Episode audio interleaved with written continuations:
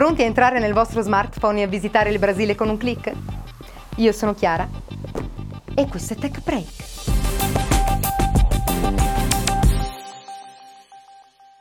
Segnate la data del 18 giugno sul calendario perché Amazon ha promesso che ci stupirà. La società di Jeff Bezos presenterà infatti un nuovo dispositivo e lo ha annunciato con un breve spot in cui si vedono delle persone provare per la prima volta il nuovo gadget, che però non è mai inquadrato. Gli utenti manifestano stupore e dicono di non aver mai visto niente di simile.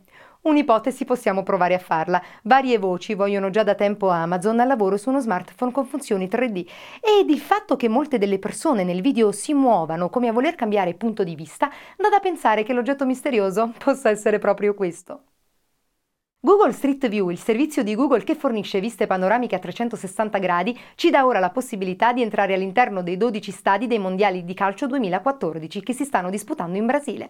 È possibile effettuare un vero e proprio tour virtuale negli impianti brasiliani, con la possibilità di visitare il campo di gioco e conoscere aspetti e notizie relativi agli stadi e alle partite in programma dal mini sito dedicato all'evento. Ecco che dall'arena di San Paolo al leggendario Maracanã di Rio de Janeiro basterà un semplice clic per scendere in campo e respirare le emozioni della Coppa del mondo e Google ha inoltre aggiornato anche le mappe di altri luoghi del Brasile, dagli aeroporti ai centri commerciali.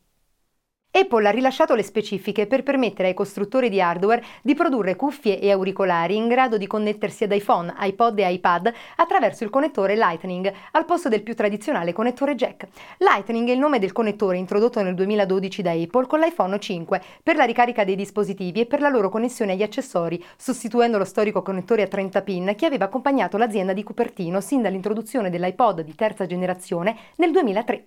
Le cuffie Lightning potranno ricevere audio stereo digitale senza perdita di qualità a 48 kHz e saranno anche supportate le cuffie con microfono. In questi giorni esce il numero di giugno di TechMate, rivista sul mondo della tecnologia a cadenza trimestrale. In questo numero si parla del passaggio dal classico joypad agli schermi multitouch degli smartphone e dei tablet nei videogiochi, del riconoscimento della retina e della voce negli smartphone, dei sistemi intelligenti di assistenza alla guida, della guerra tra i servizi di messaggistica e molto altro. Trovate TechMate all'indirizzo www.techmate.it in versione cartacea e nell'app gratuita disponibile sia per iPhone che per Android, che include anche una sezione dedicata a Tech. Ed eccoci come di consueto alle news veloci.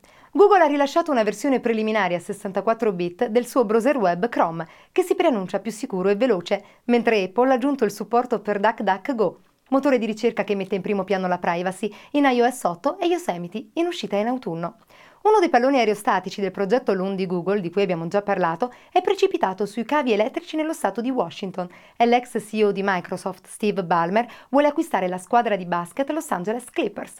A quanto pare Gareth Edwards, regista di Godzilla, non girerà l'ottavo episodio di Star Wars, ma uno spin-off della saga principale, mentre è partita questo mese negli USA Halt and Catch Fire, serie tv sul mondo dei computer negli anni Ottanta. E chiudiamo facendo gli auguri allo storico videogioco Tetris, creato da Alexei Pachtenov ben 30 anni fa e convertito per tutte le piattaforme di gioco o quasi. Bene, anche per questa settimana è tutto. Per maggiori informazioni seguiteci anche in podcast e su Vimeo, su www.techbreak.it, su Facebook, Google+, Twitter e Instagram. Un saluto da Chiara!